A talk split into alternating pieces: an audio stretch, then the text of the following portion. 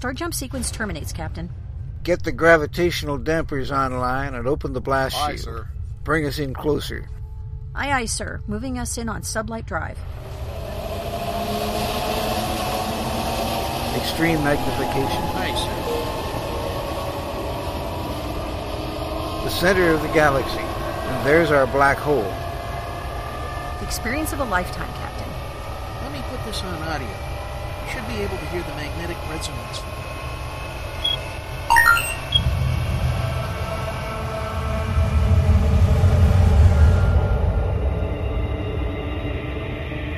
This is it, ladies and gentlemen. The edge of time and space, where the impossible can happen.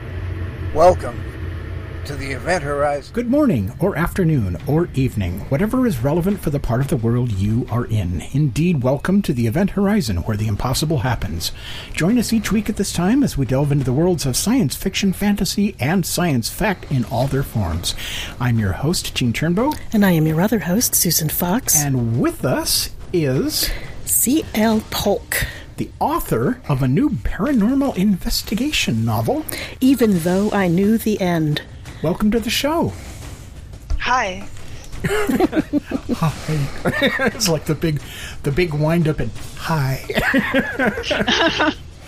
So, paranormal, noir, murder mystery, ceremonial magic, and and true love of family. Angels and demons. There's your Oh, don't forget the lesbians. Don't Oh, yeah. forget the lesbians. Never forget the lesbians. And my mic is gone.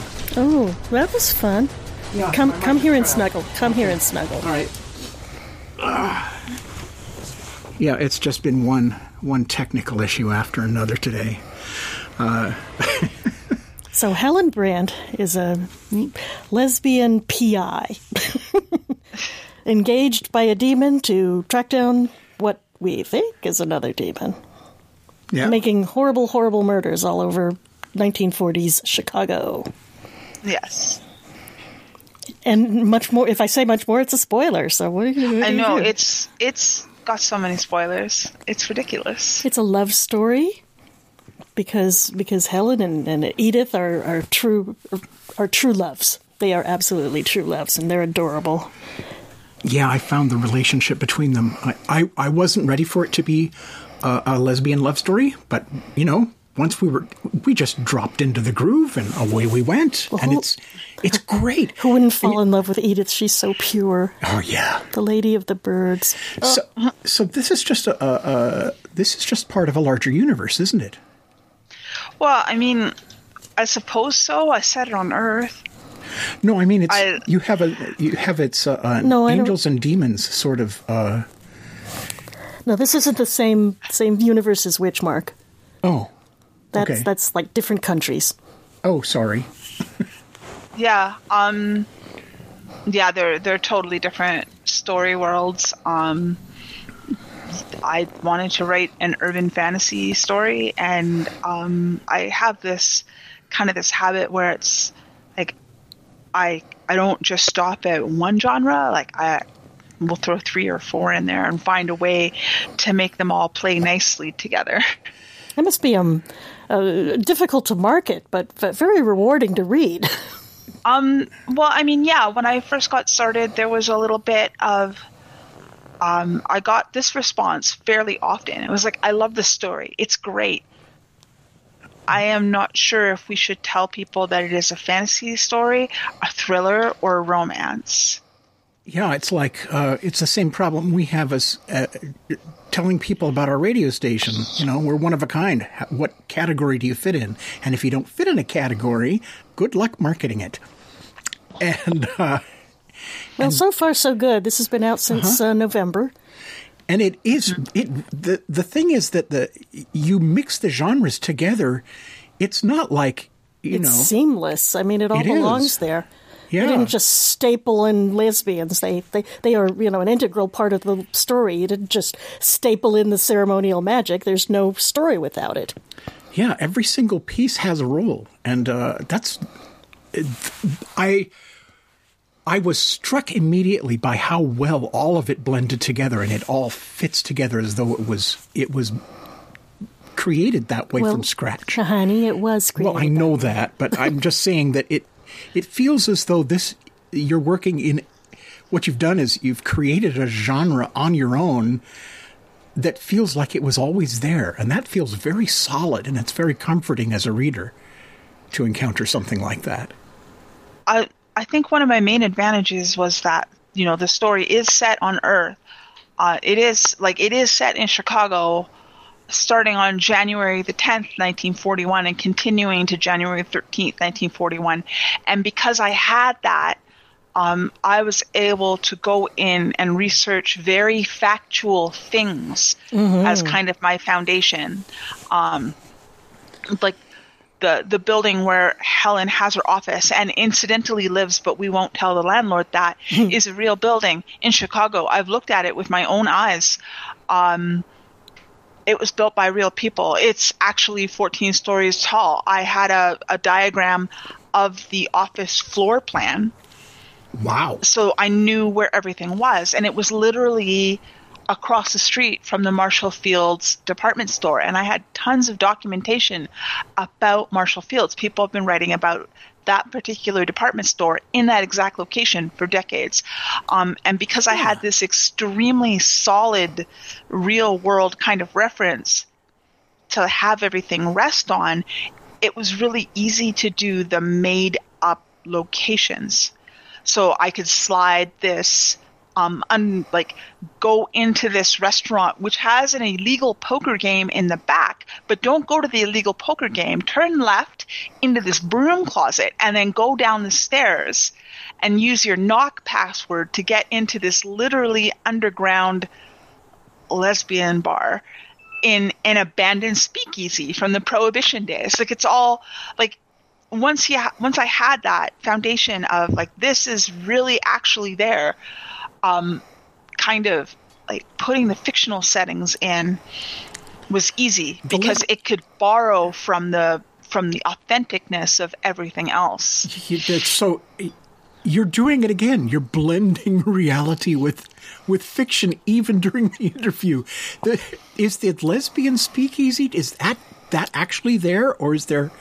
Is that, No, is I- that where you I made it spliced probably that into reality? I yeah, I made it up. Okay. I, um, But it's but it stands to what I did reason. was- but it's but I I, did some believe research it. about um, prohibition in Chicago Uh-huh. and like where you could find speakeasies, how you could get into them, how you would be connected to them. But I also did um, research on the gay and lesbian subculture and underground in Chicago from about Uh-huh. world the end of World War One onwards. So um, like through prohibition it was very very secretive and in the 30s when kind of the permissions lifted and prohibition ended people were all like well let's let's go to a pansy bar let's let's see the pansies kind of thing Uh-huh. um, and so there was just kind of this general like curiosity and amusement and and you were kind of you were kind of cool and forward thinking and a little bit transgressive Uh-huh. if you were like, well, yeah, uh, of course I've gone drinking, um, and that sort of a thing. So I just basically took these two pieces of perfectly credible Chicago history and I just kind of mashed them together for my own purposes. and it works Um, so well. I, you know, I reading the stuff, reading your your book, I get the, uh, uh, you know, I got the strong sense that, you know, I it was very hard to tell how much of this was research and how much of the the background was invented, and thinking on it, you know, going. Oh my God! This must really hit, this stuff must really have been there. Well, it's easier to, you know, everybody knows Chicago. I mean, you don't have to Mm-hmm. make it up. It's not like your previous books where you were inventing whole countries. Right. you know, you, you could, Yeah. you have a reference here. Yeah, I mean, a lot of people have their own story about Chicago. Like they they have these immediate kind of associations, even if they've never been there, even if they've only heard stories about it. Um, like me, I had never been to Chicago when I actually started doing this research, and so when WorldCon was actually in Chicago, and I was walking from the hotel to various locations along the river and and down uh, State Street and all of that. Um, I had never been there, and I was telling people about the sites that we were seeing because I had researched them so thoroughly. Wow. Oh yeah, that, the whole trip was a tax deduction then. Well, it would have been if I'd done it earlier. Ah, uh huh. Uh, I the uh, I had not read uh, a, a supernatural detective novel. Well, that's not quite true. Um, the uh, I've read one or two of them. There's been a f- you know certain, certainly a lot of supernatural detectives on TV. Uh huh. Kolchak, the Night Stalker, maybe. Yeah, but but not many of them have been gay, and not many of them been lesbian. Funnily enough, the last one I read read was a lesbian supernatural. Detective. Oh my detective god, it's a genre now. There's two books. It's a It's a genre, right? It's a literary movement. We need five books for it to be a genre. Oh, okay. Well, we'll get we'll get our we'll get on that. That's cool. So, how many books have you got under your belt so far? Bef- uh, Well, this this is like this novella is the fifth one that is Uh-huh. actually available out on the bookshelves. Um, like I have a trilogy and I have a standalone and I have this one. uh huh. Well, the trilogy has made some waves, hasn't it? Uh, World, um, Witchmark, the World Fantasy Award winner of 2019. Yep. That's impressive. And and the reason why I was in Chicago for the Hugo Awards was because it was nominated for Best Series at the Hugos that year. wow, that That's is her first series. That's really, really impressive. it really is. That's part of. Uh, it's a big part of why we wanted to talk to you. You know, because you, you obviously, uh, uh, you are on a very steep vector upwards. I suppose I suppose I am. Like I am not the person to ask about this because my view of these things is very different because my view is very very close my nose is very close to the page. Uh-huh. And when I look up assume I have my glasses off and I can't see anything. so I really I really don't know what these books are doing. I just I kind of write I I wrote Witchmark and I like sent it out to agents and the like and I you know was pleasantly surprised the whole way. Oh, I have an editor interested. Oh, I have agent representation. Oh, I have a contract. Oh, and it was just it's always like this. I was always kind of like always shocked Pikachu face at every every turn when um when I, I I published the book and a few days before the book actually came out, I was at a science fiction convention in the United States, sitting at a panel table, getting ready to give a panel with Patrick Nielsen Hayden, who I had hmm. obviously heard of for many, many years. I'd followed Making Light, but this was the first time that I'd ever actually seen him in person. And when I introduced myself to the crowd and I said, you know, my first book is coming out on Tuesday, and they all applauded, Patrick turned his head, looked at me, and said, What book? And I said, It's being published by Tor.com. It's called Witchmark. And he said, Oh, that book. And he turned back to the audience, and the audience saw my face, and they all started laughing. because I was just, I had the most plain, like, what does that mean expression on my face. But what he meant was, oh, that book, I enjoyed that book very much. Let's move on and talk about the panel now. well, it's also making you, you know, name the book in front of the uh, Yeah. st- audience so they could go go buy it and read it. First book, Tor.com, agents, editors. Wow. Yeah, well, there must be something to it, you think? Yeah. Yeah, reckon? Well, and something to the writer too. Well, of That's course. gets impressive as hell. yeah. That is just oh, that's every writer's every sci-fi writer's dream is to get a their first book taken by Tor. I mean, it was certainly mine. It was absolutely mine when I was thinking about it. And it was just like dizziest daydream level. I get a book published and it's by Tor Books. And, and, you know, that's, that's what happened. um, So did you have and- shorter works sell before this? um, which I'm sorry. Did you have other other you know like short stories or anything before this? Uh, well, I wrote, I started taking writing seriously in about the year 1999, 2000, somewhere in there. Um, and I did a little bit of practicing around and I wrote a short story. Um, and I was, well, I mean, I learned from Charles Coleman Finlay, was kind of our kind of collective mentor at the time at the online writing workshop. And one of the things that he said was write finish what you write, kick it out the door, and keep kicking it out the door until hell won't have it. That's great. That's great. Um, and so I ended up writing this short story, and I, I sent it to Strange Horizons because it was a market that I admired, and they said no, it's far too much horror for us. And I said, what is it really? And so I changed tacks, and I decided that I would take a look at some horror short fiction markets. Um, but because I wanted some convenience, I picked gothic.net because I could email them the story and then I wouldn't have to print it and, and mail it and try Right, to get uh-huh, uh-huh. postage back from the United States to Canada. And they bought it. Oh, well, great. And so I sent it to I sent it to Strange Horizons and then I sent it to GothicNet and it sold. And I And that was your absolute- first story. I, yes, and I had absolutely no idea how much of a double king's fluke that was. Like I didn't know.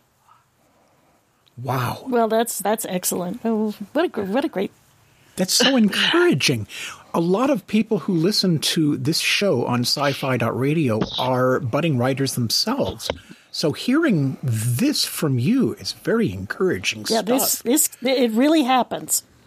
Don't be mm-hmm. afraid to send it out because if you don't send it out, then it really won't sell. I mean, I have had stories where I I wrote it and then I sent it. And the thing is is that I always shot for the moon, right? It was like I am going to send this to the most prestigious, highest paying, most professional short fiction market, which basically meant I tried to send everything that I was writing to Ellen Datlow at the time. um, Yeah, and she never bought anything from me, but I did get um, the encouraging form response, which was, "I like this, just not quite enough to buy it." Uh huh. And and so I was just like, "I'm gonna get her. I'm gonna get her." And you never did, but I never did. but it gave you the encouragement to go on to uh, uh, you know to try other markets, and you did sell them elsewhere. Mm-hmm. Yes. No, that's awesome stuff. So what's next? Well, okay. What's next in publication? At some point, I actually have another short story that will be coming out. I think this year, but I haven't actually like. I don't know exactly when this year. Um, I wrote a short story a number of years ago um, that published with Tor.com. Um, it was called St. Valentine's, St. Abigail, St. Bridget, and LeVar Burton read it for LeVar Burton Reads. Oh my! You just He'll read I got the anything. He's a he's a he. I wasn't going to say that. Okay, he's he will read anything he because he's a good egg. and and so when I got the news that he wanted to read it for LeVar Burton Reads, I I just sat there for a bit. It was like Chelsea.exe has crashed. I, I, I just kind of stared. And then I wrote back and said, well, of course I would be delighted. And then um, they said that LeVar would want to meet with me on Zoom to discuss the story with me. And that was it. I was on the floor. Um, I couldn't take it. I was just, I was here. I was just like, Geordi La Forge reading Rainbow. He wants to talk to me. I, I couldn't take it. And then I get into the Zoom call, and there he is. There's LeVar Burton. And he talked to me for 15 minutes about how much he liked the story. And honestly, honestly, like I, I can't imagine any better encouragement. But one of the things that he said was, I love this story about Teresa Ann, and I would love to know what happened to her. And my brain said, LeVar Burton told you to write a story. You have to get off the, you have to get off the Zoom and write it immediately. wow. And so I did. Um, I wrote a novelette basically about that same character, about Teresa Ann as an adult. So what happened to her? And um, I told Ruoxi Chen at Tor.com, and she said, Can you email it to me when you are done? And I did. and so it's going to come out with Tor.com sometime this year, but I don't know when. We'll want to link to that and, and to the story that it's uh, that led to it. That Yeah. that LeVar liked. The, uh, yeah, I I do recommend reading like listening to LeVar Burton reads. He did an amazing job. I was spellbound.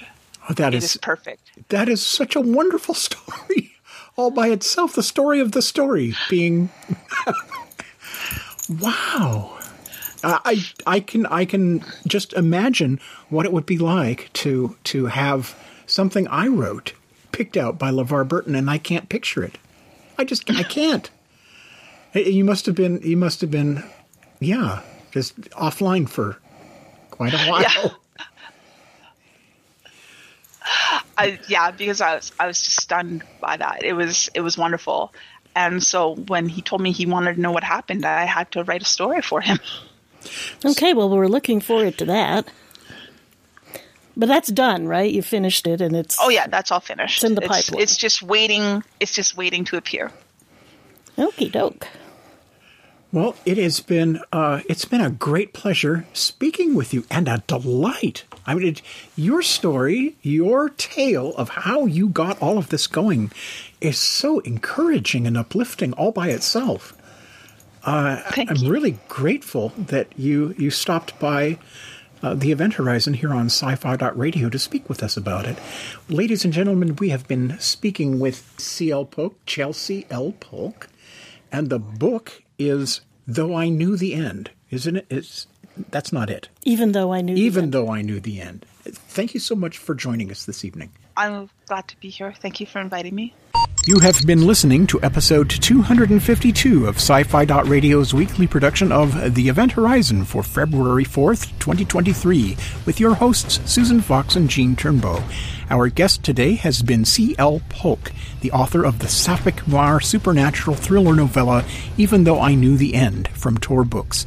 This episode will air again tomorrow, February 5th at 4 p.m. Pacific, 7 p.m. Eastern, and two more times on the following Thursday and Saturday mornings at 4 a.m. Pacific, 7 a.m. Eastern.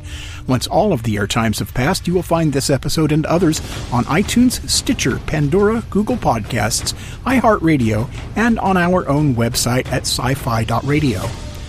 Sci-Fi Radio is listener-supported sci-fi geek culture radio, and the vast majority of our funding comes from listeners just like you. We are asking you to please visit patreon.com slash sci-fi radio and donate 5 or $10 a month to help keep the station on the air. It may not seem like a lot, but if everybody does it together, we can accomplish great things. That's patreon.com slash sci-fi radio.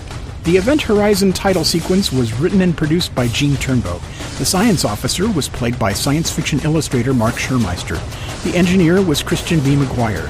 The navigator was Christine Cherry. And the captain was voiced by science fiction grandmaster Larry Niven. This program is copyright 2023 by Krypton Media Group Incorporated.